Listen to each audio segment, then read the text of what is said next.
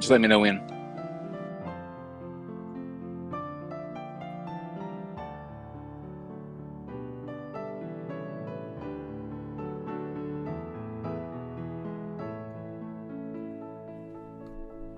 Now is when. Hmm. You know, I think uh, I've been getting a lot of um, messages from people about being in the path of the hurricane. So I was thinking about opening with a really just ultimately cheesy hurricane joke. Um, I'm gonna run a couple by you, and you tell me which one you think would be best. Yeah, absolutely. Um, okay, knock knock. Who's there? Hurricane, Hurricane who? hurry! Can you run away from the storm? I, I wouldn't go with that one. In fact, I hope for the sake of. I just really hope no one besides me ever hears that joke out of your mouth. But you got to be able to, you, you got to sell it. You know what I mean? You have to like act like this is the first time you're hearing it for it to work. Um, Okay. Or there's this one. Um, what did the hurricane say to the other hurricane? Uh, what? I have my eye on you. Ah. Um. Yeah. Yeah? So it's. well. Do you have any more? Um, what do uh, women, hurricanes, and tornadoes have in common? What? They all get the house. Um, what was this one? Um, no. They all get the house? Yeah. Yeah. Yeah, that's not bad. That one's not bad. We might get some letters. Uh, let me see. Letters. Oh, from feminists. I get it. Yeah, that makes Yeah, yeah. sense. Um, why can't men get the house too? I can hear it now. Why? I don't know. I'm just I'm I'm saying what a feminist is probably going to say when Oh, I say yeah, that yeah. joke. Yeah, I gotcha. I thought that was a new setup. Yeah. Um, let's not go that route. Yeah, I Well, I'm kind of I'm kind of limited. Then. Because You keep saying we have rapport. Like, what does that even mean? Tension all the time. So I think it must have to do with that. You mean the sexual tension that you have towards me? I mean, they've said it's between us, uh, and I believe the world. Right, but, was- but was that's what he means by us, Yeah, yeah. obviously. But the literal definition is a close and harmonious relationship in which each people or group's concerns understand each other's feelings or ideas and communicate well. So maybe we don't have rapport. You can never understand me. I'm I'm deep like a well. That's predictable. Mm-hmm. I'm gonna take my shoes off. What am I doing? Lose about an inch. Oh, 38 seconds. Golly, really? Yeah, people are I'm talking not about ready. intermittent buffering in the. Uh, I don't want to do this anymore. Let's just call the whole thing off. Let me Make sure my settings aren't harming us. Oh God. No, it should be good. All right. Oh God. We still got a I always time. get like They this the last watch- ten seconds. They gotta watch that video. We got that video playing at the very beginning, and then there's the um. Somebody slap me. Tom, come here and slap me. Pow! Fucking. Luckily, this is going to.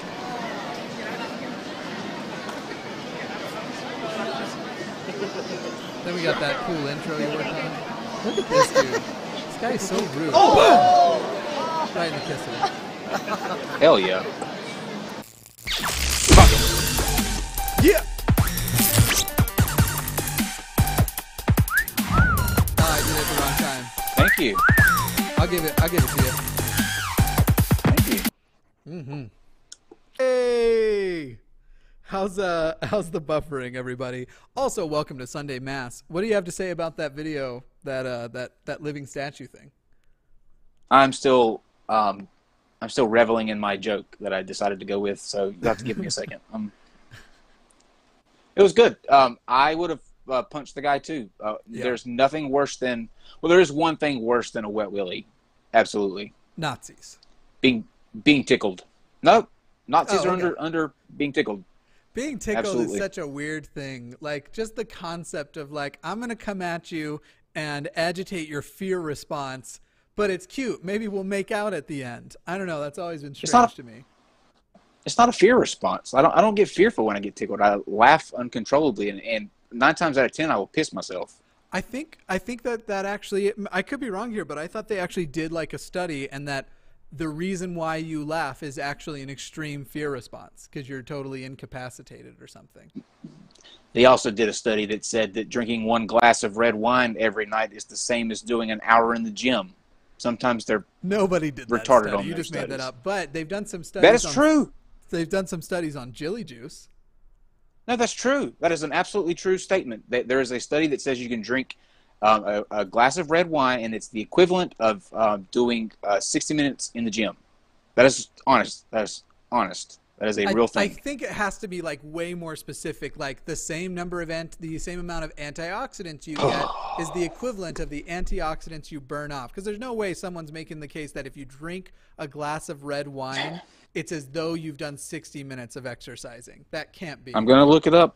like as far as gonna look it up. to your muscles, to your heart, all that jazz. It says now science has shown that a glass of red wine is equal to a workout at the gym. Researchers at Canada's University of Alberta shows red wine holds the same amount of a natural compound resveratrol as nuts grapes, which when tested on mice improved their physical performance, heart function, and muscle strength that of 1 hour of exercise in a gym. Hmm. Hmm. I don't believe it. And I don't either. Of course you I don't mean, believe it. It's bullshit. Certainly, the thing because when you say that it's the same as an hour in the gym, you assess more than just whatever that stuff was. Fine, maybe, maybe we are not receiving any data from your encoder. What? Are we back? Now we're on. Never mind. Okay. Uh, I don't know why.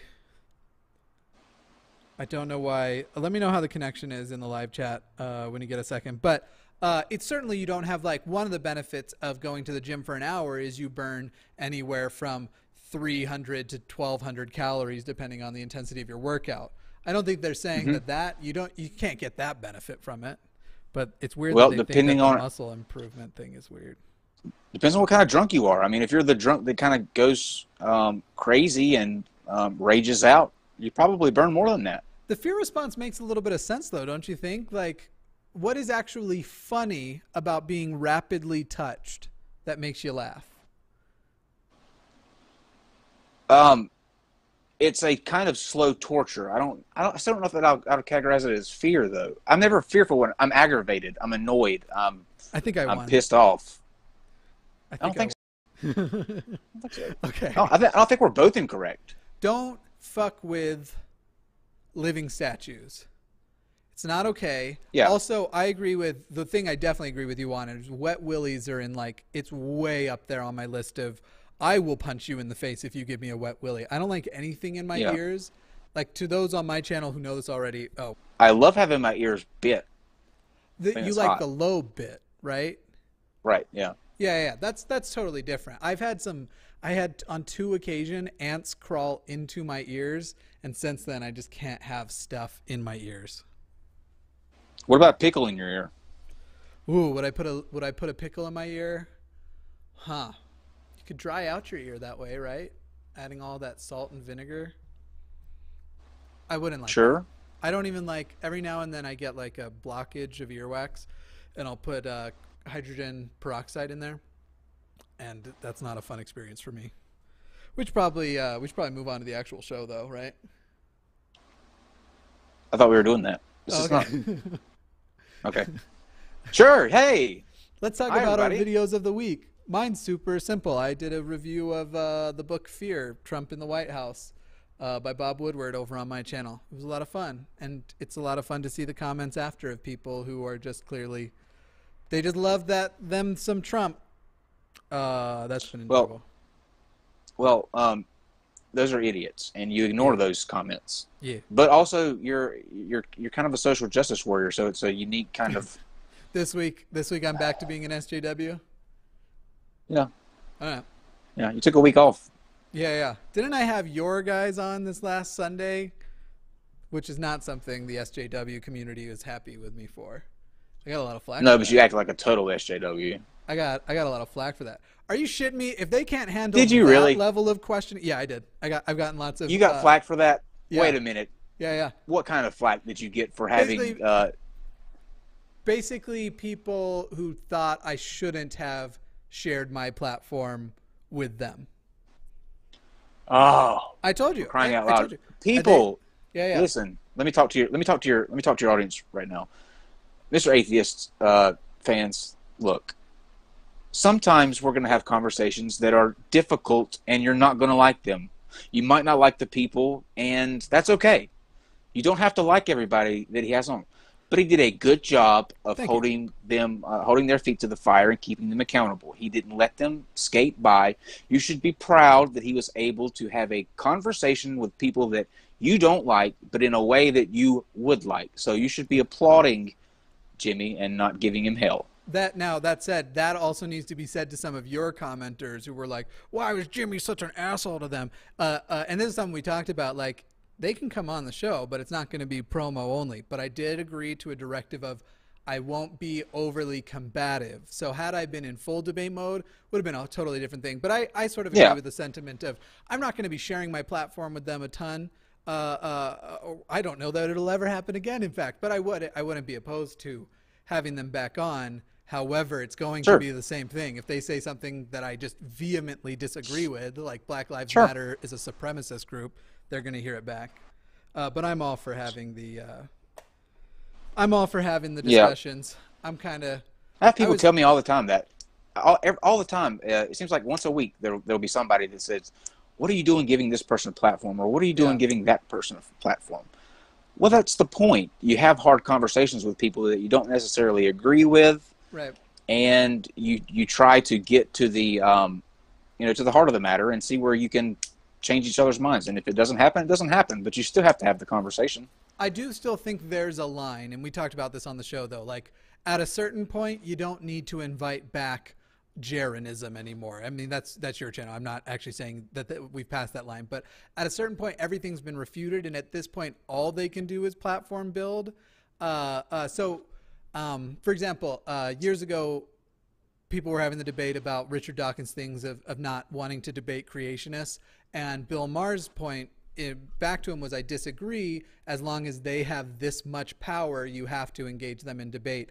And that's kind of the thing. Like the MythCon guys still have a lot of power in the community. I disagreed Correct. with a lot of the ways they handled it. And I'm glad that the person they had to answer my questions was literally the person to whom they had to answer my questions was actually me. Uh, uh, now, Sure. again, I would have, I wouldn't mind a, a much more heated debate, but I had fun. I It think fun. that I think the, the cutoff is when their um, their ideas are harmful. Like Yeah. Richard Spencer, I would never platform Richard Spencer as long as their ideas aren't harmful. If they're just weird or you know they're just you know crazy and loopy, um, I think you should have the, the the discussion. Maybe you can change their mind, or maybe there are people. I look at it for there are people that are sitting on the fence watching it. Like they may, you know, that there are people that feel the same way they do. So you're not really trying to reach that person. You're trying to Right. reach the, the people out there that are sort of on the fence, To and um, the that's truth- what I shoot for. I wouldn't even say harmful ideas are my line because I, for example, I think some of the ideas that the MythCon guys had, especially the ones we talked about during Sunday Mass, not necessarily the the part about the event itself, I could call some of those ideas harmful. I don't know if harmful is my line. Like a type of harmful for sure. If if they were using their platform to say, "Hey, go to my website because we're going to start that genocide next year and we need as many soldiers as possible," absolutely, that's a clear and obvious line. I'm not so sure I wouldn't debate Richard Spencer because he makes a lot of claims that are scientific uh, and need to be debunked, but. The format would matter to me, and I certainly wouldn't invite him onto my channel and let him finish with a, "Hey, we've got this um, white con coming up." in Yeah, I, yeah, that that's just that's just a line for me. Race is a line. Um, when you're when you're that horrible of a human being, I don't think you deserve the light of day. And that's that's no matter what you claim. Um, there's no way I would uh, toe the race line. No way. See, I um, I don't know. I, it would be a hard decision for me to make. I I I could see a scenario in which I would. Uh, they talk about sunlight's the best disinfectant, and I'm going to once again steal um, an observation by Bill bullshit. Maher. Uh, uh, but look at Charlottesville. Look what happened last year in Charlottesville. Obviously, a terrible tragedy. Separate from that, they let them have their white supremacist march, and then they did Sure. it again a year later, and it went from Sure. hundreds in attendance to a dozen because of all the sunlight. Yeah, but I don't think that's because they let Richard Spencer talk. I think that's because they saw what happened, the, the like the horrendous things that happened, and you have to allow that because the government can't come in and, and shut them down. That's a government Right. um, issue.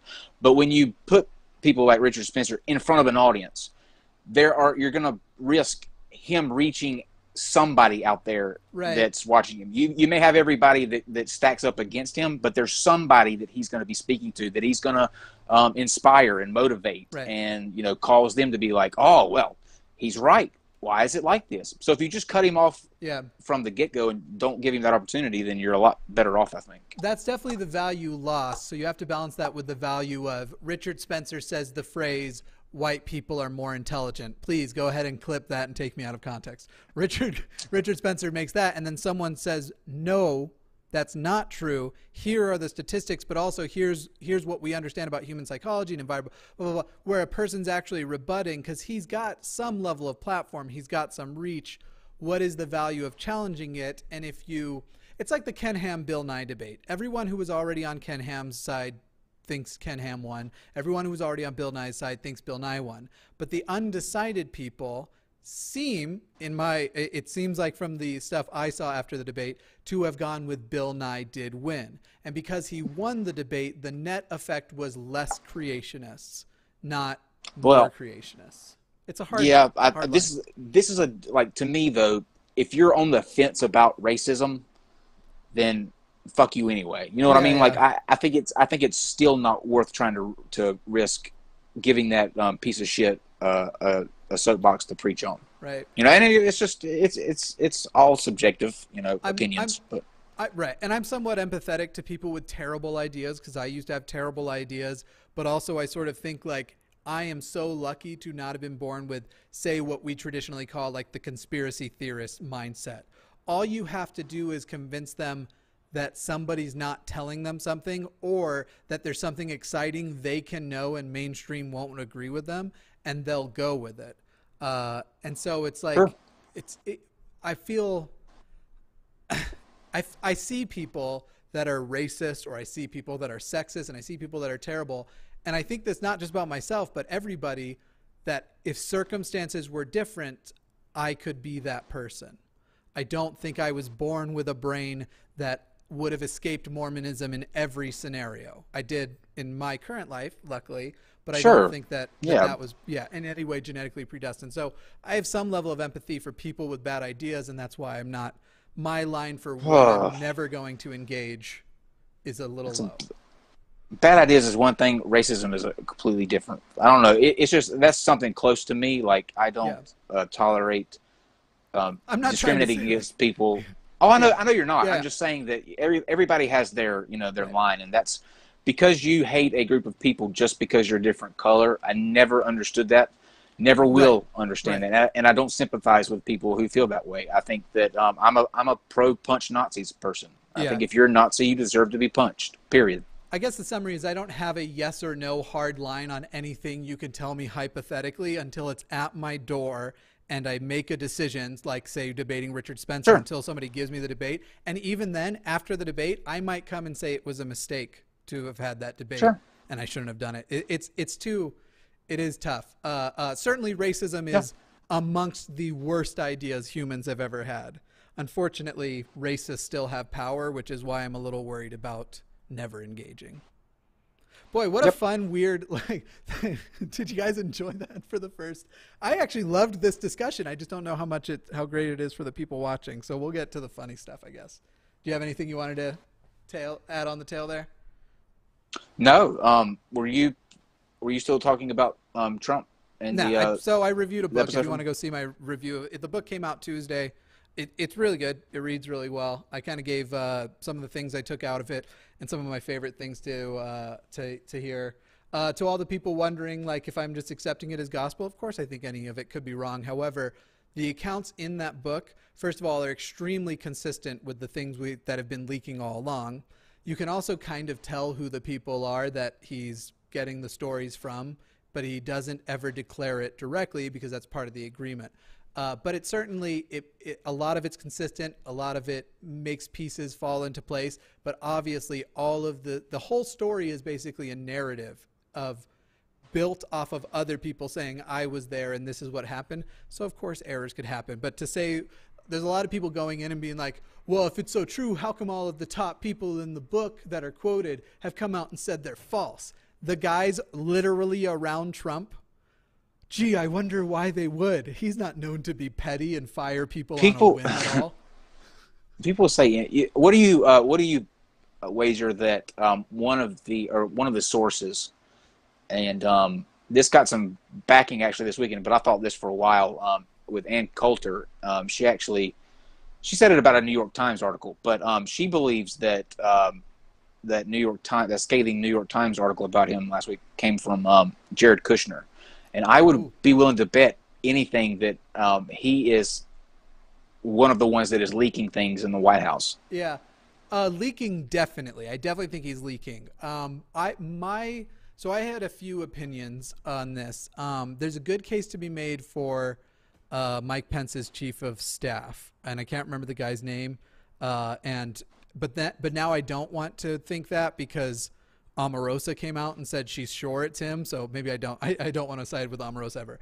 I had from the beginning thought it was probably John Kelly, and after reading this Bob Woodward book, I kind of think I kind of think even more that it's John Kelly.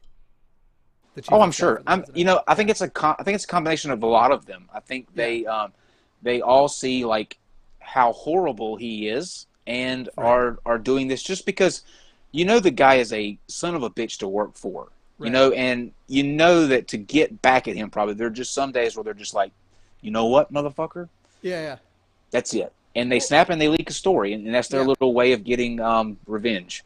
It not even revenge. Sometimes just to prevent it, like something from happening. But remember too, it says in the letter this isn't a Republican versus liberal issue. This is the Republicans who are around him who love his stances on a lot of things, immigration and stuff, but know how volatile he is and how ready he is to bankrupt the economy, go to nuclear war, who literally just go, look, sometimes we have to take papers off of the Resolute desk to make sure he doesn't sign them because if you take the paper, he'll forget we were doing it anyway. So, totally believe that. And he doesn't have a position. That's the thing when they say that they, they side with Trump his policies and his uh, his views on things shift like the wind. Yep. He is all for what seems popular at that particular time. You can go back and you can take one position that he's come out on recently, go back a couple years, he's done the complete opposite. I mean, he he is the why this man is liked like he is right. baffles me and just blows my mind. I don't get it. And remember that this businessman that everybody liked him because he's a businessman who um, supposedly understands the economy like nobody else doesn't understand why we ever have to borrow money or need to pay off money when we could just print money. And his directive sure. and solution to things was just go print more money. Does not sure. understand why that's a problem. That's not the biggest thing for me. The biggest the biggest uh, the the biggest amusement I get is, is hearing people say this. When you, when you ask somebody why do you like Trump? Why did you vote for Trump? Well he's the only person that tells it like it is he tells yeah. it like it is no he doesn't no he doesn't he lies about yeah. everything yeah. he's the one person the one candidate that you can guarantee will never ever tell it like it is. Right. I, they like him because he sounds like he's, uh, you know, shooting off the cuff and right. you know he's Everything speaking for the he people, thinks. but he's not. Exactly. Exactly. Okay. Sorry. Let's talk about Jilly juice. I'm sorry. I feel like I, I keep um, hijacking the show. It's all yours now. No, it's fine. Um, well, uh, I just wanted to, to briefly make some comments about um, Jilly Juice. She was supposed to come on on um, Tuesday, uh, the day of. I made a joke because she her cabbage juice claims that it's supposed to cure, um, it'll make you regrow limbs, it'll cure cancer, and it cures you being gay. So in the live chat, I made a joke. This was a, two hours before the show started. I said, "Don't forget, guys, there's still time to send in your um, d- dick pics. I'm going to drink the juice, and we're going to hold up these dick pics and see if I still react. By the way, I actually did get submissions from for um, the dick pics for science, um, but apparently she went into the live chat, read that, and um, didn't like that too much, mm-hmm. and she, she thought that at first, according to her first video, that we were going to actually show dick pics live on the um, the show. She didn't get that it was a joke, so she canceled. And so last minute, I had Jeff Holiday, um, who is her biggest nemesis and the person that went up against her on Dr. Phil, come in, and um, we did a show about her and went through her protocol and all this other kind of stuff.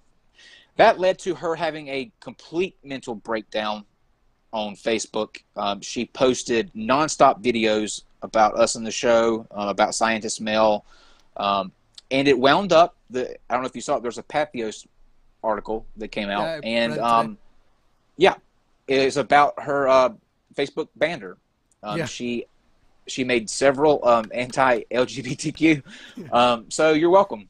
Uh, uh, yeah. Here's the thing that I find the strangest.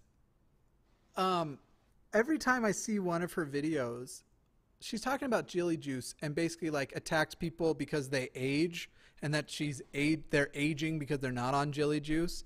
Like that's a big recurring thing. She attacks people for aging at all. That yep. girl's aged, I, right?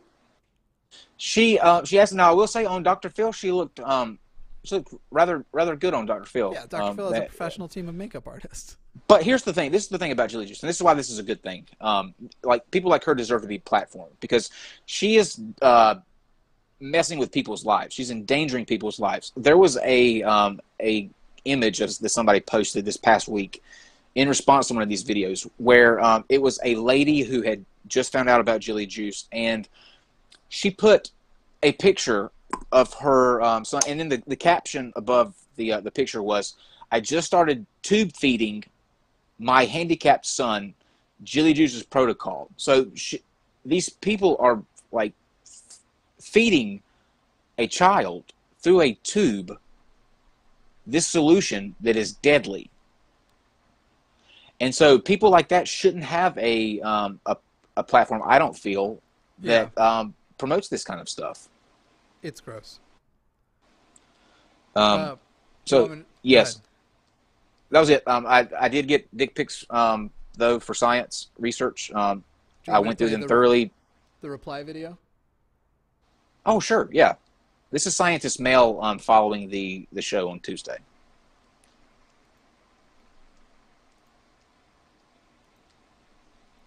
You should really check her out. She's amazing. Why is it not playing? Oh no, that's the, the ice wrong sculpture. video is playing. Yeah, hang on, let me fix that. Okay, that's fixed. Now let me cue. All right, here we go.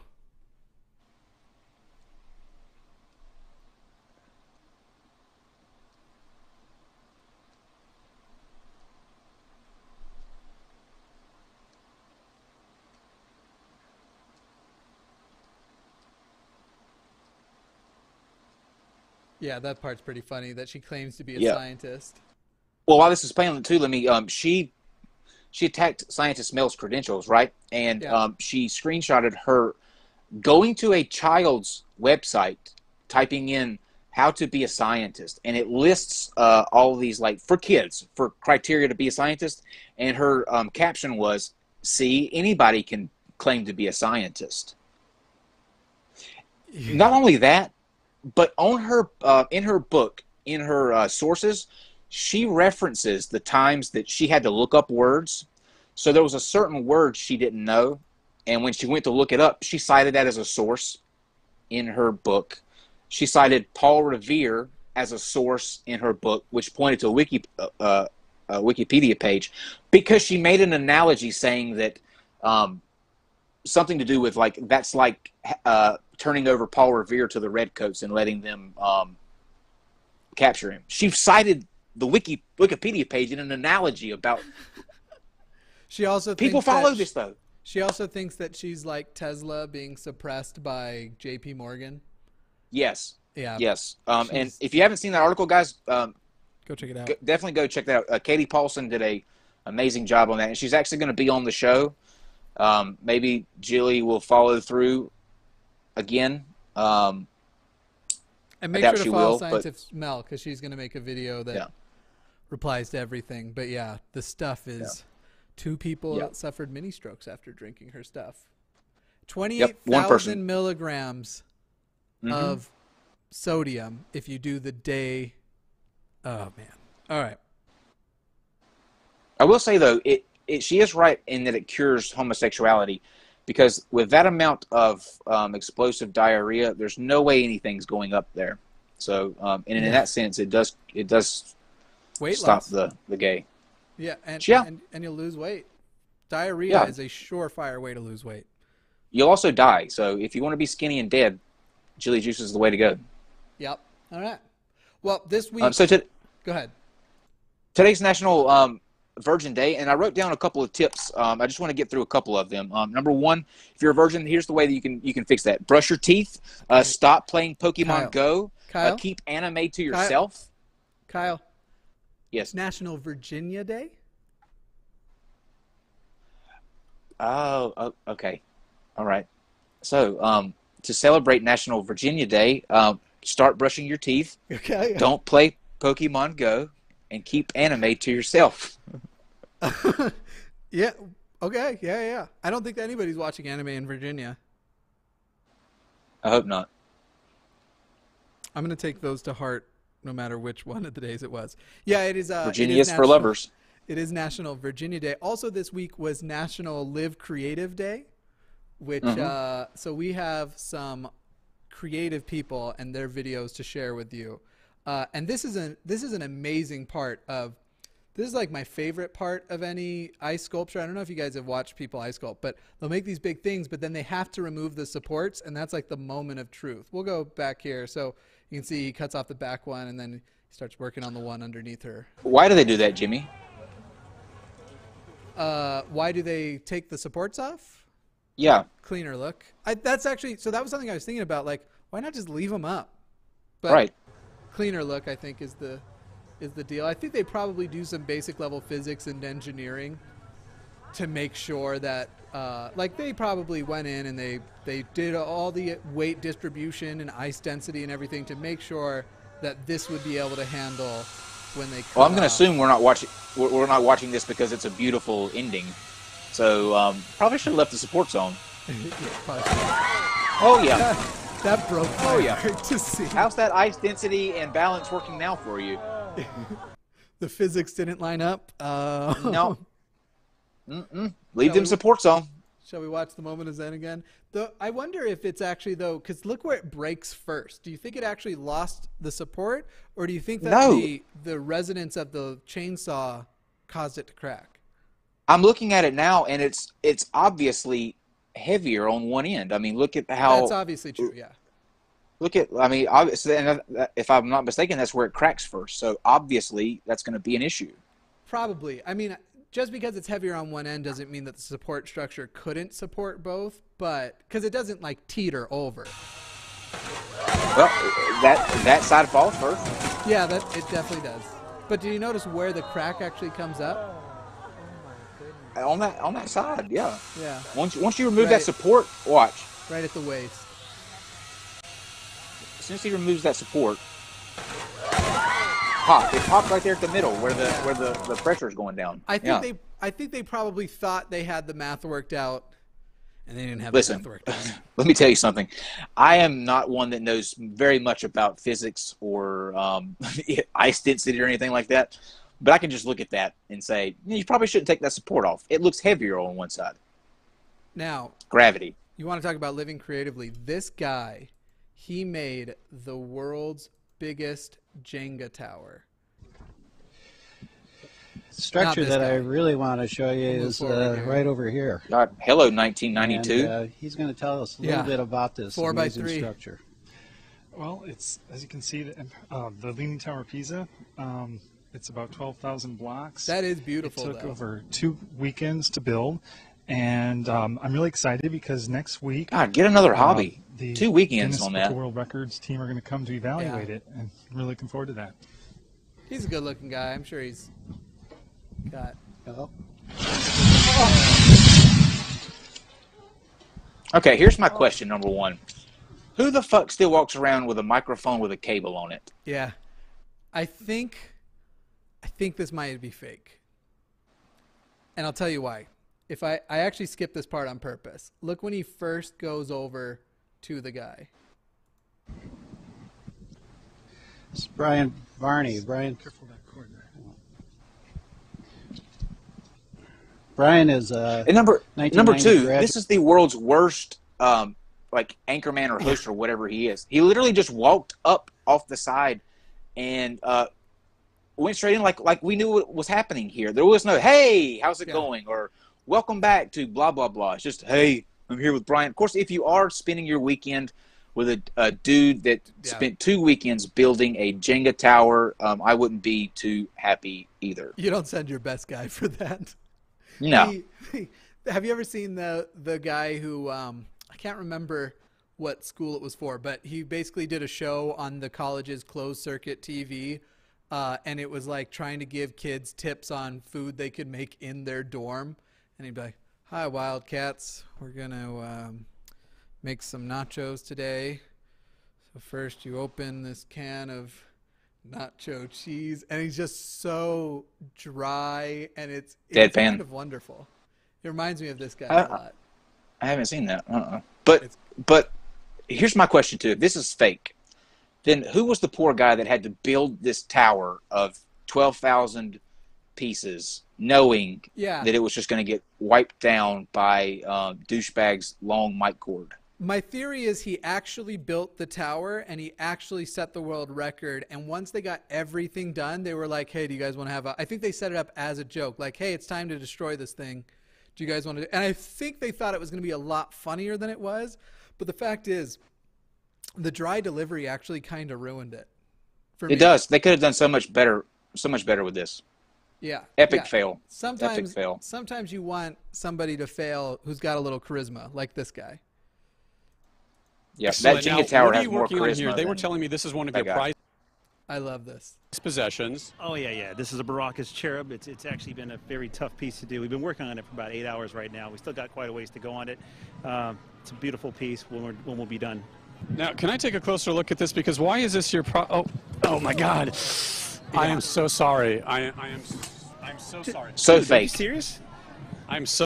I think so too. Everybody watch. There's a couple of things to watch for. First of all, right here, you can see the guy is supporting with his hand the ice sculpture that it has to be held up from the back. To me, indicating that if you even just let go, it'll probably fall backwards. And then you Not only that, but watch the watch the anchor's hand when he goes. He actually pushes it. gives it a little nudge. Oh come Full on! piece There when, we're, when we'll be done. Now, can I take a closer look at this? Because why is this your pro? Oh, oh my God! That, that was a clear push. I am so sorry. I, I am. I'm so sorry. Dude, are you serious? I'm so sorry. It was just an accident. Also, his se- the guy's series of reactions don't match up. He's like, Right. and then he throws the thing down and then comes up. Dude, are you serious? Like, How hard is it to get people that can act or that, that can sell this? but watch the, watch this. I like. This. We'll get this taken care of. I just imagine the Curb Your Enthusiasm music right about here. Anyway, with a smile on my face, I'll send it back to you, Ed and Ann. As it zooms in on the guy. Oh, poor, poor guy. What a waste. Have you ever noticed these ads or the, the they always do the thumbnails for the new bloopers and they always try to make it look like it's like a pretty attractive woman who slips a titty or something. That's smart advertising. It's brilliant. But the titty's never in there.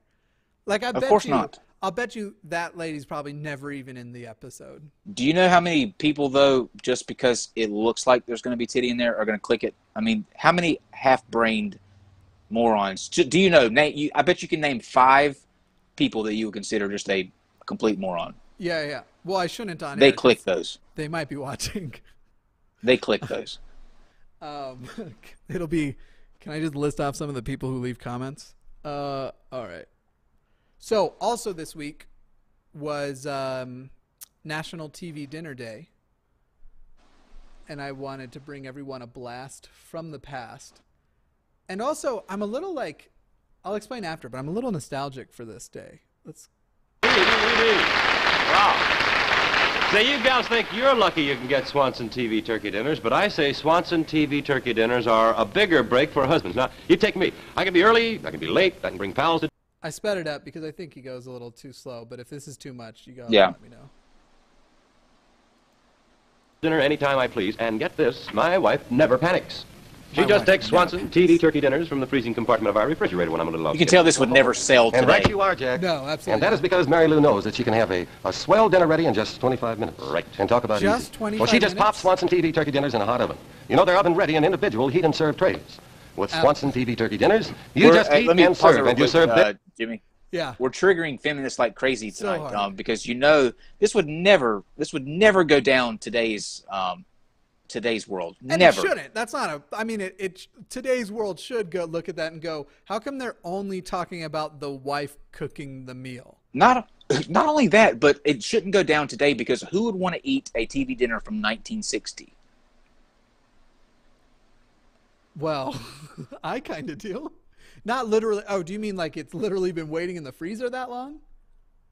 Yeah, that's what I'm saying. That's why this commercial Oh. would never work today. See, the thing I like about this is all TV dinners, as far as I know, TV dinners are all microwave now, and I actually like way prefer the consistency of. So I was like looking back, I was like, that's that's kind of dope that they used to have the oven ones. It takes some time, but you cook the whole thing at once, and you're Big and hearty slices of moist, tender Swanson turkey Tender, with grand giblet turkey. gravy and special cornbread dressing. To be fair, Plenty though, whipped sweet potatoes.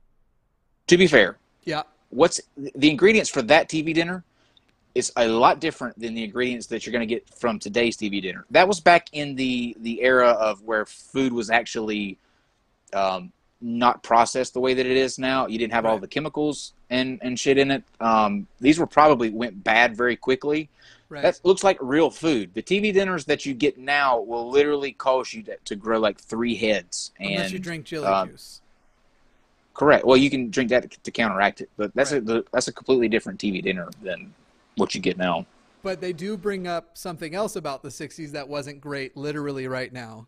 with gold and Swanson butter mm. and garden fresh peas with more butter. Mm. Mm. They loved their butter back then. It was on everything. Butter isn't that bad for you. A stick a stick of meal isn't great though. Of course, nobody's going to eat a stick a stick of milk, but it's not as bad as what was once thought. Fat Right, is not the enemy. People don't understand that fats don't cling onto your body like fats do. Sugar is the enemy. And God, it's such a delicious enemy. I'm literally cutting out sugar right now, which means I'm drinking a lot of LaCroix. Come at me, internet. Uh, it's so tough. What is Lacroix? Ah. Here's my kiwi strawberry LaCroix. It's uh it's just club soda basically, sparkling water, but LaCroix does a really good job at they call it naturally essenced. Uh, there's enough flavor in there that if you're craving something sugary, at least for me, I won't say it takes the craving away, but it occupies my craving. If that makes sense. hmm But people think it's like a super hipster drink. So Got it. SJW. saying. Lacroix. No, well, I wouldn't. Hipsters and SJWs are pretty distinctly different. I think saying Lacroix is a bit like admitting I also ate avocado toast today. Of More course, that area. makes sense now. I get what you're saying. Yeah, yeah. Um, people are saying they hate Lacroix. Have you tried all the flavors? They're delicious. Super chat, your favorite flavor of Lacroix. uh, uh, I'm a money whore. Um, anyway. Oh wait, I don't want to. I was gonna skip forward. Lucky me, my wife. you have to see the technology these people had back then. Check it out. So they have multiple things they they want to display. What's up? Oh, um, because I see that Casey is in the live chat. Um, Yeah. I announced it last night on Steve's um, channel too. But congratulations to uh, Casey and Godless Engineer uh, for putting a ring on Oh, it. yeah. We love you. We are so very proud. I thought you were going to congratulate her because you guys are going to interview that porn star. But yes, absolutely, congratulations. That's a big. yeah, I wouldn't break in for a. Uh... oh man, that's funny. You think I'm that shallow? I don't know. It's I'm. Can I can I interview her? Congratulate me. Sure. I'm Yeah. coming then. No, but really, congratulations to uh, to both of you guys. Um, Yeah. I'm the I am the maid of honor, obviously, Hell yeah. but um, I'm just kidding. well, now I'm upset. Proceed. I I thought you meant it. But check Proceed. out the. wife check out the uses Swanson TV turkey dinners. marketing And make your husband lucky, too. Get Swanson TV turkey dinners, This Swanson so TV amazing. fried chicken dinners, Swanson TV beef dinners from your grocer's big freezer. And you And just of course, know. I told You just Ah. know. Oh, I'm excited to see what this ad is. You just know that Yeah. it was a guy on the other side manually moving the turntable. Like, Oh, they yeah. didn't have any rotor going. There's no. But you know, back then that was the uh, that was the cat's meow. You know, they thought they were the They that was were- the saying, right? The the cat's meow. Yeah. That, yeah, I, it's the saying. Okay.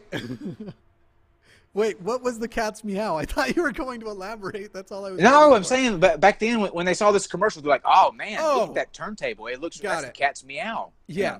People back then were impressed. They were getting on Right. their nine inch television and going, Holy cow, look at that resolution, first of all. Well, they were saying, um, "Honey, if you weren't too busy uh, making my sandwiches for tomorrow, you, you Yeah. should see this uh, this this technology they got on this commercial." That was so crazy, too, because it wasn't even just, he was like, if I come home and I'm in a rush because some of my buddies are over, I don't worry. I just tell my wife to get the fuck to work. Like, nowadays it'd be like, I pop some pizza rolls in the microwave, but it's, I just tell Yeah, my wife. Tell my McDonald's. wife. Oh, man. It's so good. I'm sorry, everybody. I love McDonald's. Uh, somebody asked, "What's up, ad homos?" That's gonna be the only non-super chat I read. I'm just kidding, but Ad God, this homos. cow's expensive. That's actually appropriate. I get it. Yeah, All right, we'll take it. let's watch C for ad. original. told Gregory to leave Aspen with the au pair for the Zane cruise, but he insisted that everyone come along. They gave Aspen the most adorable Yeah. This is a, this is amazing. I'm also gonna play this on quick. Good morning. This morning we saw Gordon standing in front of a table with different little appetizer type thingies, and I had no clue what was going on. Slightly different this morning. Sit down. Ladies, on my left. Chef Ramsay has prepared what appears to be a So I feel like we should set this up buffet. before, so people know what. Um, and, Yeah. and and I've done this because uh, my years being a chef, I've had to actually be a part of um, taking this test and administering this test. And basically, what it is is when you hire people, and you're in a um, like like a finer dining type restaurant, you want to make sure that the people that are working either under you or with you or your chefs they have a good palate. So you Right. want to make sure that they're able to identify flavors um, blindfolded and without thinking about it. So what, basically, what you're going to do is you're going to feed them something, a, a bit of food, and you're hoping that they're able to identify what that particular um, flavor is. And I, I love these kinds of things. Like you hear about it with wine a lot, that people Mm-hmm. who are professional wine tasters. Now, in this scenario, with wine, it's that there isn't really a difference. That professional wine Correct. tasters, if they don't know that they are being tested, can't identify an expensive bottle of wine versus boxed wine. Correct. Um, this food is different, and this is Absolutely. hilarious. And and what this pisses me off about wine? Oh, Go ahead. I'm sorry. Go ahead. No, no, no. I was just gonna say what pisses me off about wine um, uh, sommeliers is when they go overboard. Like they're no, you don't taste oak and uh, you know cherry wood and um, hints of like no, you don't. You don't taste that. You and do not taste that. wife was pregnant. Right. Yeah. You don't taste that. It's bullshit. You're being a snobbish uh, con artist. Absolutely. It tastes like you can either say like sweet, savory, um, you know, those kind of things, but not cherry and oak and and cedar. Just shut the f- shut Yeah. up. It, and if you could actually taste those things, the first thing they'd always say is since a ton of wine is made in California, you'd first be like, hmm, the acid rain was light this year, Yep. but plenty of methane. Yep. But you can't actually taste those things. Right. And the and nobody says the first thing that everybody should taste in wine. That's grapes. You never hear anybody say grapes. I don't like Never. wine very much, but it's probably from the same part of my tongue that hates pickles. I whenever I drink, especially red wine, just tastes like vinegar to me. I love wine. I know. I can handle some champagne here and there, a little bit of rosé, but no, I'm not into it. you probably drink yours from a box, don't you? so they're gonna test. I just don't drink wine. Oh, also I don't drink anymore at all. But there's that. Uh, I was more of a whiskey guy in my day. It, it was either like all the way to whiskey, though I, I also liked honey whiskey, so I won't pretend it was all like manly man whiskey, but I also really liked girly drinks too. Mm-hmm. So Mike's Hard, it's always always refreshing. Um, anyway, so they're gonna test taste test. Gordon Ramsay's taste testing these professional chefs' palates. What I'm going to talk about is taste. What the aspiring chefs don't know is that all of these dishes are fake. So I put together some fondue, Actually, it's spray on cheese. pate, It's really crushed hot dogs. By the way, that fondue looks good as melted cheese, and I'm totally open to trying some cheese with fondue. If anybody wants to like, anyway, and I'll dip some hot dog pate into it. caviar, Mock Oh, caviar God. catfish. Oh, and just like a meat, sort of bruschetta, Oh. almost like a kebab. Yeah, those are from a TV dinner. We don't deserve to be eating caviar this time of the morning. However, just taste. After such a horrible night of He might. Say why do this people eat caviar? But so caviar, it doesn't taste very good, but some people think it does. But I think he might mention it later. But I remember uh, learning about this at a fish market in New York. They will give you catfish eggs. They're considered so gross and like not. De- they they're so rotten and shit. Like you can go Ugh. to any market and they will give it away. Ugh. service, chefs presenting me with caviar. Mmm. Every time you put something in your mouth, you got to know what you're eating. Who's tasted the fondue? I have. It's nice and thick. Coat your mouth. It's nice. I feel like you can't help but taste the hot dogs though. Like that's the one thing that I feel like everybody should be able to pick out because That it's was a surprising. universal. Yeah, it's a universal thing. But I want. But you do have to remember this girl specifically who's talking about how the fondue is. It's nice and thick. Coat your mouth. Nicely sharp, creamy. Heather, what do you think about the chicken and the pineapple? I think they tasted really good. Keith, yes, sir. Favorite dish? I like the pate, sir. Virginia. He likes the caviar. pate. The stuff I've eaten before tastes like fishy, stinky. That is just amazing. Originally, I tasted the caviar just by itself. Amazing caviar. Everything she had had before was stinky. What's the major- What's the moral of this story? That you guys can totally dupe even professional chefs just by. And I've always said this, um, and this is true. Uh, looks are everything when it comes to food. You can. Uh, there's a study that was done where they took the same ingredients and they plated it differently. You had the same amounts, the same. It was the same, uh, prepared the same way, and they put it around a plate. One they just kind of put on the plate. One they uh, fixed up very pretty. Every time they picked the one that was fixed up as the one that tasted the best, and they would pay uh, five to six dollars more on that plate, even though it's the same exact thing. The looks dupe everything. I, I definitely think that's a huge part of it. I wonder if in especially when you're like serving to other people. I wonder if in this case, if you had put that same spread out and not had Gordon Ramsay in the room, if things would have been a little different. Like because Sure. they think he made this meal and they're trying to satisfy him. And, Sure. Yeah. I wonder But if that, that, that leads to a it leads to a, a, a deeper, like kind of cooler Yeah. um, process, I think, because it's all in your head. Right. The taste and all of that stuff, it's all in your mind. You create Right. the uh, the dish in your head. So uh, there's a psychology behind it that's Yeah. fascinating. I don't think they were lying that they thought it was delicious. Right. I Right, think yeah. because of the psychology, like you were saying, like the psychology of the situation made them think it was delicious. Absolutely. All right. I wasn't really that uh, fond of it, but once you get everything on there, Yep. and just done together, I don't think any of you around the table this morning have any idea what you've been eating. Scott, Dum, dum, dum. please, don't be upset with me. You want everybody to be upset with yourselves. So, the fondue was a spray cheese. The kebabs, bruschetta, was a TV dinner. My pate was made out of crushed hot dog. And this bit here, we have a catfish, the mock fake caviar. They give it away, you can't even buy it. Ugh. Here, you want to kill yourself? Take some fake caviar. No, no, no, hey, no, no, no. Look how mad she is. I was taking it Wait for it. seriously. Yeah. And then he was like, But also, this is a double tie-in. This was TV dinner week, but remember what else it was? Look at her name. Okay, listen, um, Virginia, uh, brush your teeth, stop playing Pokemon Go, and keep anime to yourself. These By are the way- surefire ways. I brush my teeth. I don't watch anime Uh-huh. though I have in the past, but I will fight you about Pokemon Go. I don't think so. You When's the last time you've been laid? Uh, Next. Unrelated. Next. No, no, no. It's not. It's not long ago. But uh, I don't kiss and tell.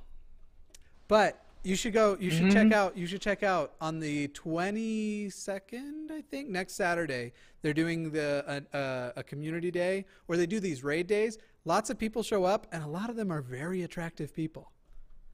Ask them when they've been laid. I'm not saying that virgins can't be attractive, Jimmy. I'm.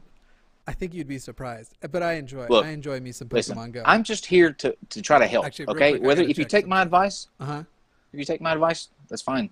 Sorry, I'm, I'm pulling up Pokemon Go. It's the Kanto event. I want to make sure I don't miss any Poliwags. Okay, um, let's see this lady. Haha, it was catfish, hot dogs, cheese in a can, and a TV dinner. Haha. It's embarrassing. I like that she's mad at him though. You should be embarrassed because you're a chef who can't tell the difference between fondue and Cheez Whiz, but you're mad at him because he played the joke. Yeah. The pate tastes good. It's made out of hot dogs. Hot dogs is slamming. Now I know where we are. You all have Hot powerful dogs? cow backsides, and we have got some work to do. Yeah. I loved it. Very strange. All right, Loved now we, we get into um. Well, okay. Look, let's say Jimmy uh, finally does get late. Um, we would all consider that a uh, a miracle, right? So uh, we're actually going to transition into um, things that are so- miracles that were. What? I don't talk about my personal life much on, but you, you know I have a boyfriend, right? That's what everybody that's not getting laid says. Oh, okay. Try again. Try again. He's from Canada. You just don't know him, you guys. Uh, anyway. Paying for it doesn't count, Jimmy. This is why everybody's here, though. This next video is um. So it's seven miracles caught on camera that science can't explain. And this is why people are here for the hard atheisting. Are you ready to get your atheist on? I have my fedora ready. Let's do it. Yeah. How's your neck beard? Let's Saved. K pack the intro though. You be the judge. Number seven. Woman drowning in her SUV is miraculously saved. Charlene was rescued from a submerged SUV. The water flooded a Pueblo street and carried the SUV down the road in as much What as kind two of feet water is that? By muddy water. Also, I want to explain another reason why I'm going fast on some of these videos. I got copyright striked for last week's video that included the Jilly Juice segment from Dr. Phil. Now, I'm disputing it, but they have 30 days to release it and it's not a full strike. So I guess I guess it's not a strike. I got copyright claimed. They're getting all of the money that could potentially be made from that episode. Um uh Funny enough, it it didn't get struck on mine. yeah, it didn't get struck on NonSeq where it also played. I've challenged it, and I actually don't understand that. It says that they have 30 days to decide to release it. I hope that means if they don't release it in 30 days, it automatically releases. But I don't. Why don't you just know. go in and cut that part out and fuck them? I don't know. I guess I probably could, but the ethics of it all. It's also my favorite part of the episode. Um. Anyway, here we go. Bystanders swam out to rescue the woman. She was trapped inside the SUV and couldn't swim. All four windows were shut tight as it sank. The first to reach her was a doctor. But try as he did, the stick he was beating a window with was no match for the safety glass. And then, the Herrera was gone. Almost a full minute went by before I will say, a 33-year-old the music in this makes me want to believe. I know. It, it was a very cleverly chosen soundtrack. Even Very well fast, done. it's doing it's doing fine. This is at one and a half Very speed. well done. unemployed store manager somehow reached through Charlene's front window and grasped her arm. Absets was able to pull her out of the water. So remember, we don't actually see anything. It said the miracle is uh, at the last second, uh, the, her store manager is able to put her hand, his hand through the window and pull her out through the window. And Right. But here the odd part when the car was towed from the water, all four windows were still closed. It is unclear how they opened enough to let her out and then closed again. Those who helped Charlene considered it a miracle. Number Okay, so the claim is science wouldn't be able to explain it. Do you want to go first? Do you? Because I I got some Yes. theories. Yeah. I am going to say that they were able to get the door open, get her Sure. out, and when they pulled the car out of the river, the uh, inertia from them pulling it up closed the door back. Exi- fine. Yeah. It, it doesn't even need to have been then. It could just be the fact that the water is flowing water. I'm totally down with that theory. My thing about like the materialistic and uh, approach to life is that if you can come up with any natural phenomenon that could have happened that does it, that phenomenon is now infinitely more likely than a supernatural phenomenon. So how about let's Correct. go with let's go with it was the window. You're waterlogging an electrical device. it is still within the realm of possibilities that that alone caused the window to open and then it electrically shut. I'm not saying that's likely because a lot of times water is going to cause shorts more than anything else, but that is still infinitely more likely than the window temporarily disappeared and they reached their hand through and just the it's so that scientists can't explain it is quite Did the car have a sunroof? I didn't see. I think it was a Subaru Forester. Hang on, let's go back. If it had a sunroof, that would be the likely because they're not lying on they know that all four. I don't know. Why is that door not trying?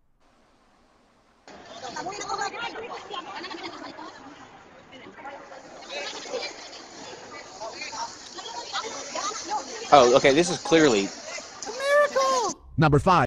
no.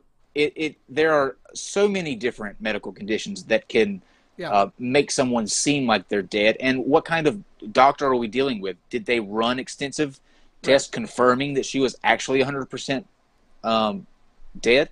They said We don't science can't explain it. Here's my explanation. Sci- she was never dead. Right. Yeah. Or somehow she did actually suffer cardiac arrest and then natural resuscitation uh, or delayed resuscitation, and they pronounced her dead during that short period. In the same way, if you drown and somebody resuscitates you, but because she didn't have waters full of lungs, I mean, there's there's a myriad of. You also have like uh, uh, there are states you can be in that for centuries people have been mistaken for dead. We usually use now tests to verify it that they haven't stated was the case here, just that a doctor pronounced her dead. Um, but they found like old coffins where you can see people tried to claw their way out and stuff because they had actually gotten super duper drunk and basically went into this like alcoholic coma where your breath is so shallow nobody picks it up. You're same with your heartbeat. Uh, that shit happens. Uh, that would be the worst way to go is to wake up in a in a coffin alive. But um, number what I also find suspect about this is the way that um, she's not like, and I guess it depends on your culture, but they're holding this child like she's still a a like to me that's not how you would handle a, a child at a funeral. You know what I mean? Like she's. Let me watch this. The girl, whose name has not been released at the funeral, an attendee removed the cover of the coffin to arrange the supposed remains, saw the head of the girl move and she was alive. Oh, okay, I get it now. Yeah, well, and the I get it thing now. is, like, she wasn't. Another reason why you don't really worry about that happening today. Uh, most Yeah, people who die are either burned or embalmed. You're not Right, going to yeah. survive either of those things. Right. Not to mention, that would be a goddamn My- miracle. My Ex- question would be the, the the length of time between when this child saw that doctor and when this funeral was performed. Yeah. Like, what was the what was the length of time between those two things? And obviously, I'm convinced. Okay, uh, number the first one not a miracle. Number two miracle. Okay, so we're one for one, one and one. Right. Tiny Lily Groesbeck was trapped in the car for 14 hours after an accident that killed her mother, Jennifer, in Utah. But when local officers arrived, they heard an adult voice asking for help before discovering the unconscious 18-month-old baby strapped in the back seat. It is unintelligible on the footage, but appears to be a plea for help as Officer Jared Warner responds, We are helping, we are coming. Eric, get over here, Beddoes. We're helping. We're coming. Eric, get down here and re-entrance flipping. Let me go back. Yeah, okay. Eric, get over here, Beddoes. We're helping. We're coming. No, you're hearing reverberations. Eric, get over here, reverberations. Beddoes. We're helping. We're coming. Single quote, something very odd had just happened, although the Or you're hearing the baby. I have Right, no reason a- to not believe a baby that is upside down can't make a weird voice sound. Right. Yeah, and it's reverbing from the car, Yeah. and Well- they're, they're under a bridge. The, ever- the echo from that is is probably causing that. Have you ever tried to talk upside down? Like you don't sound normally there either. Go, I do every night. That's I'm true. actually I I actually identify as a bat, so when I go to sleep, I hang upside down. I thought you were going to reveal that the boyfriend I was referring to earlier was you. Not You many people exactly know that about I me. got laid last. The emergency responders weren't to realize it at the time. With visibly new urgency, the rescuers turned the waterlogged car onto its side and discovered the 25-year-old driver was long dead. If the mother had died in the initial impact of the crash and the baby was unconscious, whose was the female voice they each swore they had heard coming from the car? One of those policemen, Tyler Beddoes, believes he knows the answer. Lily was saved by a heavenly guardian who had comforted her during that bleak, freezing night in the half-submerged car and then called for help as her life hung in the balance. So this is one of those things where people use a phrase in one sentence and they rely on you transitioning that phrase to the next one. The mother was long dead. I'll trust that they verified that some way. The baby was unconscious. And you're supposed to trust that long moves to the other one, long unconscious. You don't really have a method for testing that. Pres- I, No. I, they're just going with the presumption that she went Yeah. unconscious instantly when the crash happened. This is an adrenaline thing, and I think everybody was worked up and when Yeah. they saw the child and when they figured out the child was still alive. This is a good way to look back and retroactively fit a nice, heartwarming story, even though My dog, I know this for because this has been happening like crazy lately. I keep waking up to my dog keeps trying to howl uh, in her sleep. She's having dreams where that are apparently stressful because I keep waking up to and they're weird because Yep. she's laying down. They're not a regular howl, uh, but she's always fine. I wake her up. Yeah, being unconscious doesn't mean you can't make noises when you're stressed out. and and there's another thing too. Um, after uh, I forget how long they said that the mom was was dead, but uh, gases and stuff escape the body after you die. So that could be um, the noises that they hear as well. I mean, you're there are all kind of reports about people who, especially helicopters that or airplanes that transport bodies Yeah. back and forth. At that altitude, something happens, and um, they have had bodies sit up and uh, right. When they and- push on their abdomen, you'll have a, a big I would, belch. I would, I would die. I would be the next body um, right there. But there was somebody in the live chat that made a good point. Um, this heavenly guardian is really picky about who they save and who they don't. That's a good point. Like you know, why in some cases do you hear stories like these, these heroic um, guardian angel stories, but there are others where not a soul was around. Just let them, let them go. Yeah, It's so- only a miracle when somebody's alive. There's also someone saying we're pulling the explanations out of our ass, and we're not. We're saying as long as I can come up with a material, natural explanation, I don't need to rely on it being a guardian angel. The guardian angel is the pulling it out of the ass, and this says that it Right. cannot be explained by science. Science can explain several ways this could have happened. Exactly. Sorry, you're wrong. You burnt. I doctor obvious. I doctor obviously incorrect. yeah. It, yep. Absolutely. Let's pull another explanation of a miracle out of our ass, Jimmy. Let's do it. Number 4. Miraculous survival of grandmother and boy from shocking crash in Brazil. Footage has emerged showing Vilma Teodoro do Nascimento and her grandson João Pedro being run over by a white Volkswagen in a town in Goiás in Brazil. In the video, the five-year-old boy and his grandmother can be seen being caught in the path of the car and going under the vehicle's wheels. But remarkably, the pair only suffered minor injuries in the accident. Number Okay, that's easy. Holy man in India claims Yeah, well, I mean, or it's simply being run over a car does not mean you have to be dead. I will say it is Correct. remarkable that it was only minor injuries, and certainly it is remarkable. You can see, especially for the kid, uh, the amount of time any weight is on them between the two is uh, very short. Also, you can see that they come up onto the curb. Most of the weight on the car will be down below on the lower curb. So it's not. It's it's again remarkable. Absolutely. And there's a there's a thing called adrenaline that kicks in when you're in uh, stressful situations or um, frightful situations. That kicks in and takes over. It happens a lot when people get shot. There are uh, many examples of people that get shot. They don't realize they've been shot until it's actually pointed out to them, and that's because your brain is on overdrive and it's a um, it's just a response. It's something that's built into you. So the kid was probably so terrified that he didn't even realize what happened. Got up and ran. The uh the so eye doctor obvious is saying that they don't know what it was either, but they know it wasn't the baby or the mom. No, you don't. You Get out of absolutely here. do not know it wasn't the You're baby making shit up. Yeah. You're making shit up. That's 100% not true. Even if I grant you the mom died on impact and the baby was unconscious the entire time, you do not know that one of them wasn't responsible for the sound. Well, let me ask I, I Doctor uh, I Doctor Obvious. Who do you think it was? I Doctor Obvious, and tell us why. We'll wait. Actually, we'll go on to the next miracle, but um, we'll give Yeah. you time.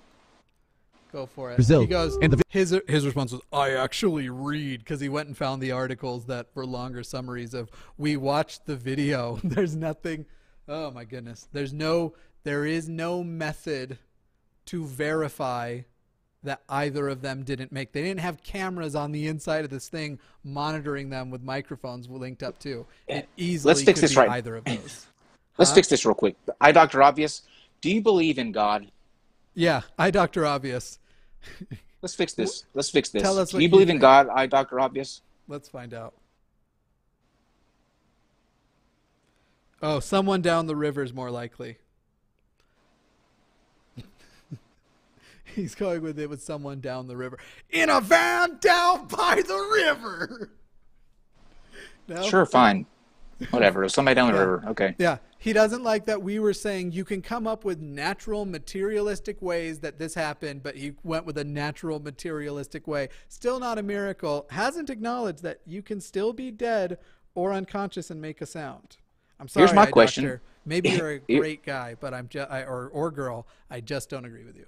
Here's my question. If you say you read articles and stuff, why isn't this somebody down the river uh, the case instead of the guy who actually pulled them out of the car saying it was a voice from inside of Right. the, the vehicle? I still want to ahead, see. Jimmy. I still want to see his reasoning why it can't be a dead person with. It doesn't even have to be gases. Gases take a while to build up. I don't know how long they were there. It doesn't even have to be gases. It can be literally if something got damaged, she could be literally ejecting blood and internal bleeding. Stuff can be falling out, uh, which, depending on how long they were alive, can still trigger things like your gag reflex and whatever. I still think the most likely situation is a very uncomfortable, unconscious, upside down Correct. baby made a squirming sound. And here's the, and here's the bigger issue. Why are we arguing over um, the cause when none of us know? We're basically what we're doing is we're giving uh, other explanations for what it could be. We are not falling into the it's a miracle category. And it sounds like Yeah. if you're going to put forth that it was somebody down the river, you don't identify with the miracle theory. Like the uh, the guy who heard that heard it, he just made a mistake. Five-year-old boy and his grandmother can be seen being caught in the path of the car and going under the vehicle's wheels. But remarkably, the pair only suffered minor injuries in the accident. And I agree, it's remarkable, but that's Sure it is. not miraculous. We already talked about this Right. enough. Number three, holy man in India claims he didn't eat or drink for 70 years. A self-proclaimed yogi, 83 years old, Prahlad Jani is a follower of Hindu goddess Amba. He says that oh, goddess provides him a liquid sustenance which is fed through a hole in his palate, allowing him to live without food and water. Various observational studies of Jani had been conducted where he was monitored around the clock. He successfully passed all tests showing that he can in fact not ingest food or water, nor did he pass urine or bowel movements for a 15 days long study. Number two. Yeah, a uh, 15 day fast is not 70 years. It was passed through as what? A, a- Uh, a they- liquid was that passed in through his as palate. He has a special hole. So, and keep in mind, that's another big part of it. And if that is the case, that's something that should have been tested and verified too. All they've done to confirm it so far was monitor him for it sounds like the biggest, longest amount of time was 15 days, where he didn't pass a bowel movement. Does not prove anything miraculous. And if you could show us this food hole in his mouth, you might have a prayer, though that still wouldn't mean it was a miracle. But what's miraculous about not eating or drinking for 70 years? I mean, he's missing out on the best things in life, which is food and um, liquid. That's a, that's a complete idiot, not a miracle. I also just don't believe it happened.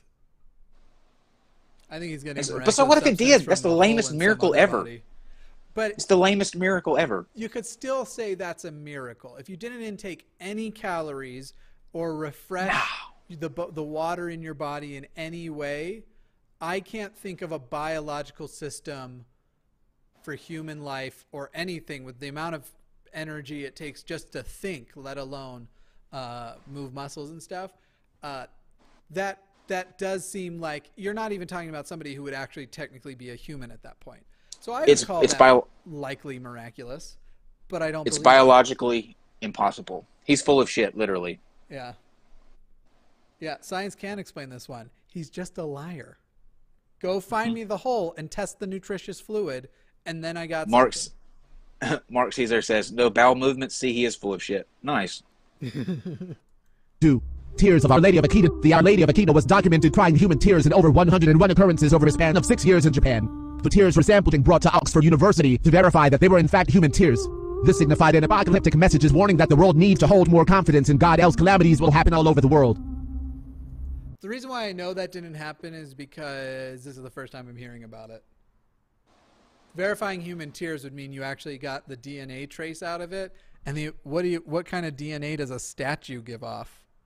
I'm gonna um I'm gonna look this up real quick. Verified human tears from statue. Yeah.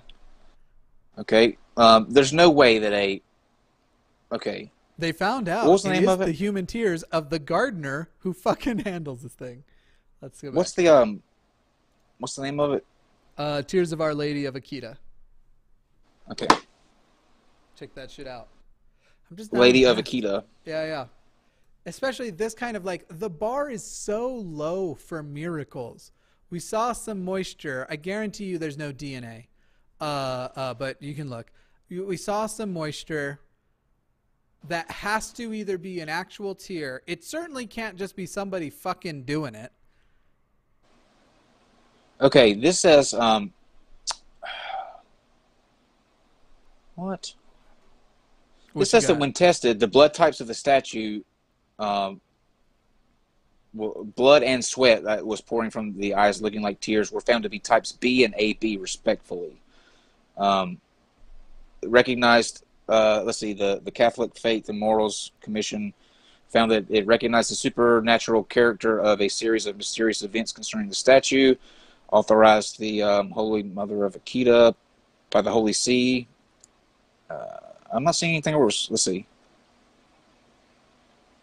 Appears to exist. What it uh, appears that the key has not been an approved apparition of the apocalyptic warnings that we have read. As of May tw- uh, 2016, the Holy See had not issued a formal statement on the matter. Nothing about it. What it was debunked by, though.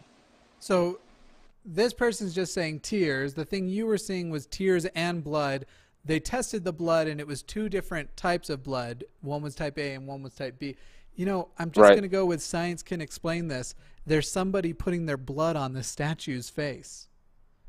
Correct. It's a Uh, I mean, yeah. materialistic, totally natural explanation. Therefore, since it's the only realm we actually know exists, a bajillion times more likely than the supernatural explanation. I'm still. Um, I'm curious though. I liked uh, South Park. They did a version of this Here we where go. the statue was shitting. It was just explosive diarrhea.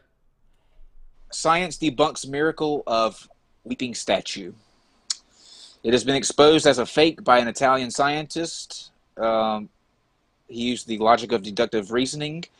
Um, to the miracle of a statue that appears to weep has been caught on film, but a chemistry researcher believes he can explain why. Um, he made his own weeping Madonna, which baffled onlookers into believing the statue was able to shed tears without any mechanical or um, or the deployment of water absorbing chemicals. The secret he revealed is to use a hollowed statue made of thin plaster. If it is with an um, impermeable glazing and a water and water poured onto the hollow center from a tiny hole in the head, the statue behaves quite normally.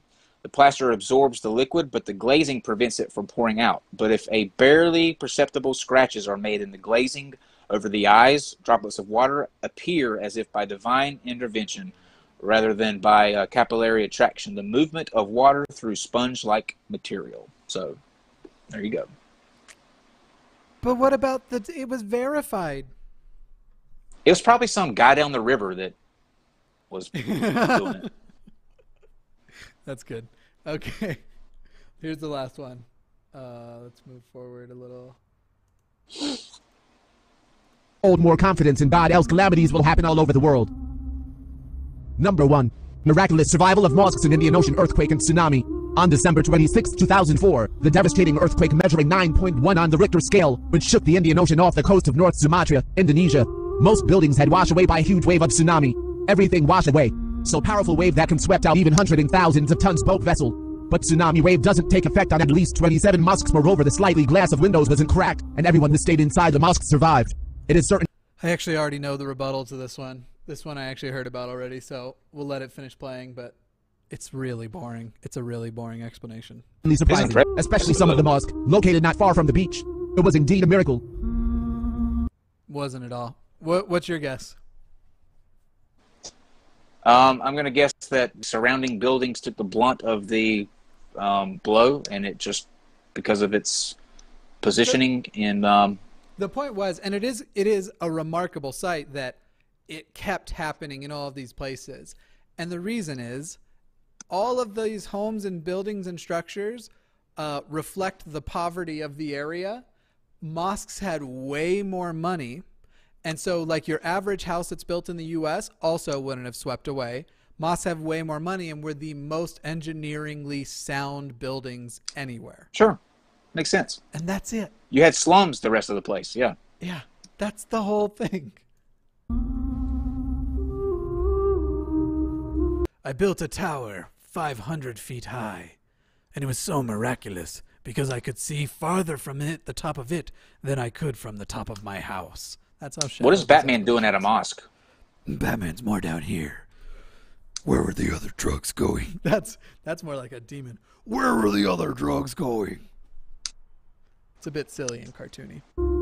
Sounds like Barney after a, uh, a week bender. I don't even know what video I just ended up on. Uh, okay, um, that was our final straw of the week. Yes, we do have, as we have ended in the past. Oh well, but first of all, are you now a believer from all of that, all of those things science can't explain? Nor can apparently Doctor I, I obvious, whatever he's called. I Doctor. Well, obviously he can because he's. I, you know what? I put my faith in the man down the river. That's what I've learned from this. I think all of them Um, were the man down the river.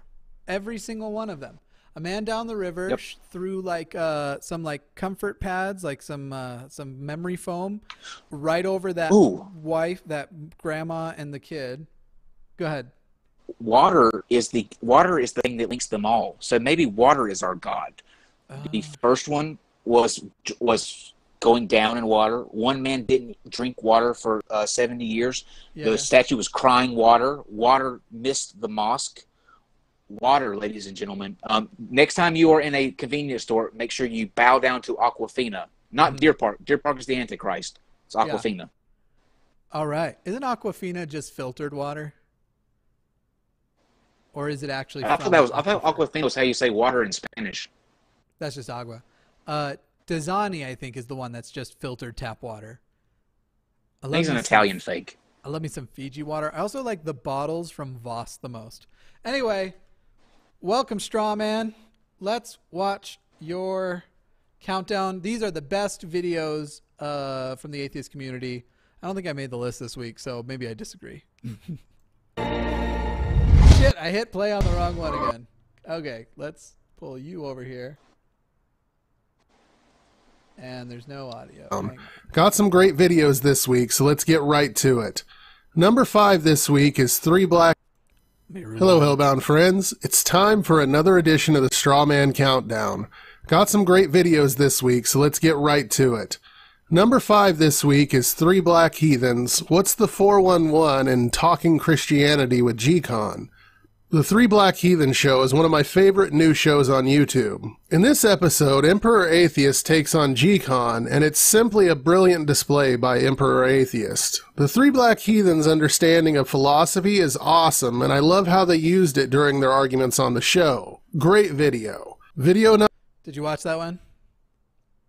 I haven't yet. It's on my watch later. I, I put all yeah. I usually put all of Iowans on my watch later. Sorry, I don't have any commentary for this one. Number four this week is Cyrus the Skeptic. These things need to stop with Steve. I like to think that the ti- the thumbnail is saying these things need to stop, and Steve McRae is the things that need to stop. I don't know. it's just funny in my head. McRae. Now, I almost didn't include this because Cyrus took out some of the hilarious head wobble when he re-uploaded it. Meth Head Steve was absolutely amazing. Anyway, it's a great video on some of the poor arguments that are used in the theist versus atheist debates. Check it out, even if the head wobble is greatly missed. Video number three this week is Non Sequitur Show, Revelations 814. Do you want me to just skip forward?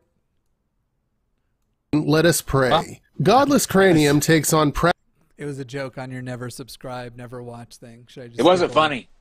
It was hilarious. Back me up, live chat, since it's all on my channel this time.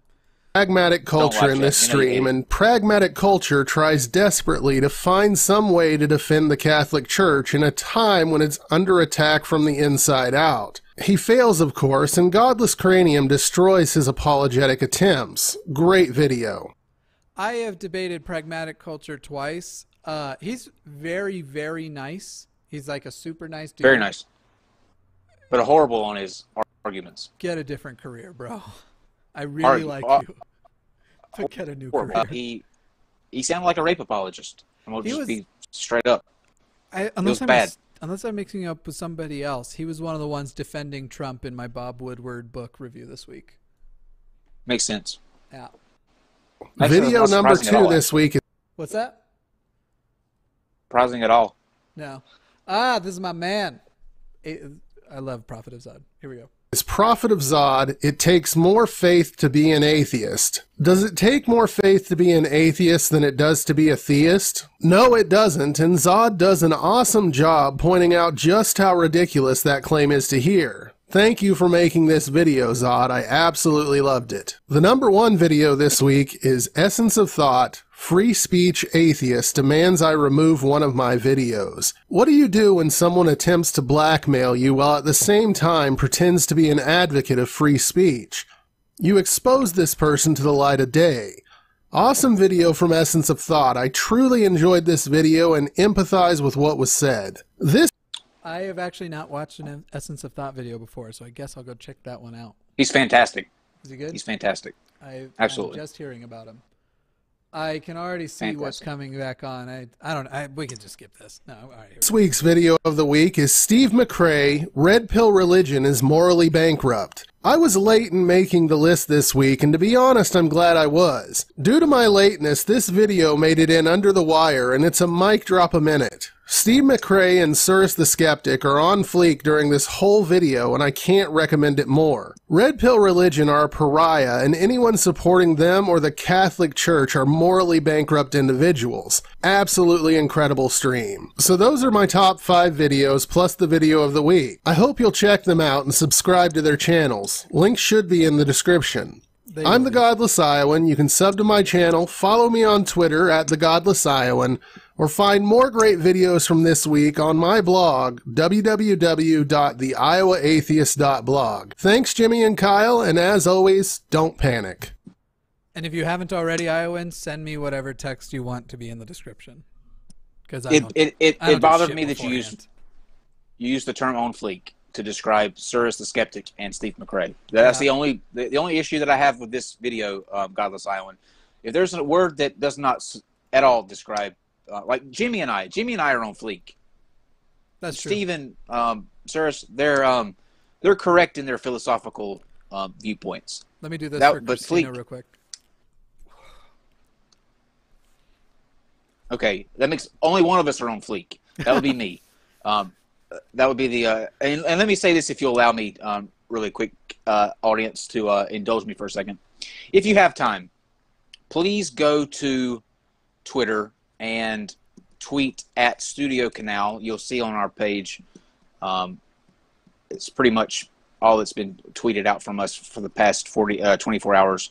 Um, there was a strike that was put on our channel, and um, that disables us from live streaming for uh, three months currently. Now, if you know anything about the show, if you don't know anything about the show, then just walk away now because you don't need to know. Um, the show is very bad for your channel. health. Don't walk away yet. Right, yeah. Like and subscribe. By the Um, way, we only have five likes with 65 watching. Either we're doing a terrible job or Oh. hit like. Oh, yeah, there's a good plug. Um, but anyway, um, they released uh, Studio Canal released a movie um, recently called The Lost City of Z. Now that's based on a true story um, that actually happened. We did a episode about the true story, not about the movie. Had nothing to do with the movie. Had no scenes from the movie, no audio from the movie, no images from the movie. The only thing that it shared with the movie was the title. But in addition to that title, I put that we had Dr. David Anderson. It was more of a lecture, and it was about the true story.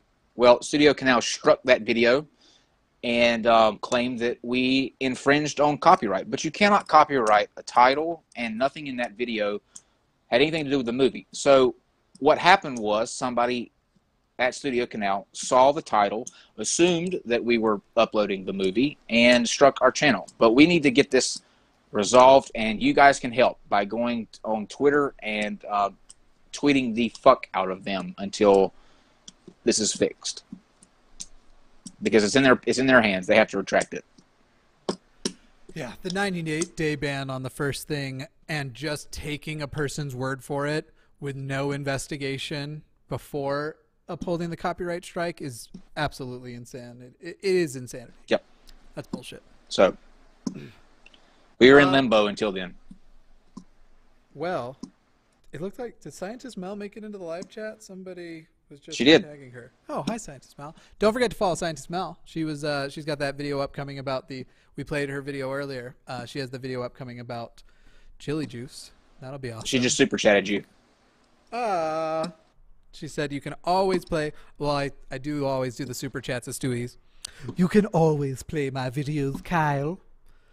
Weird that it was addressed to you, but whatever. Uh, Christian apologist, it's not turned off. We just can't live stream uh, until this is resolved uh, or the third days passes. So um, right now, it's we can still upload videos.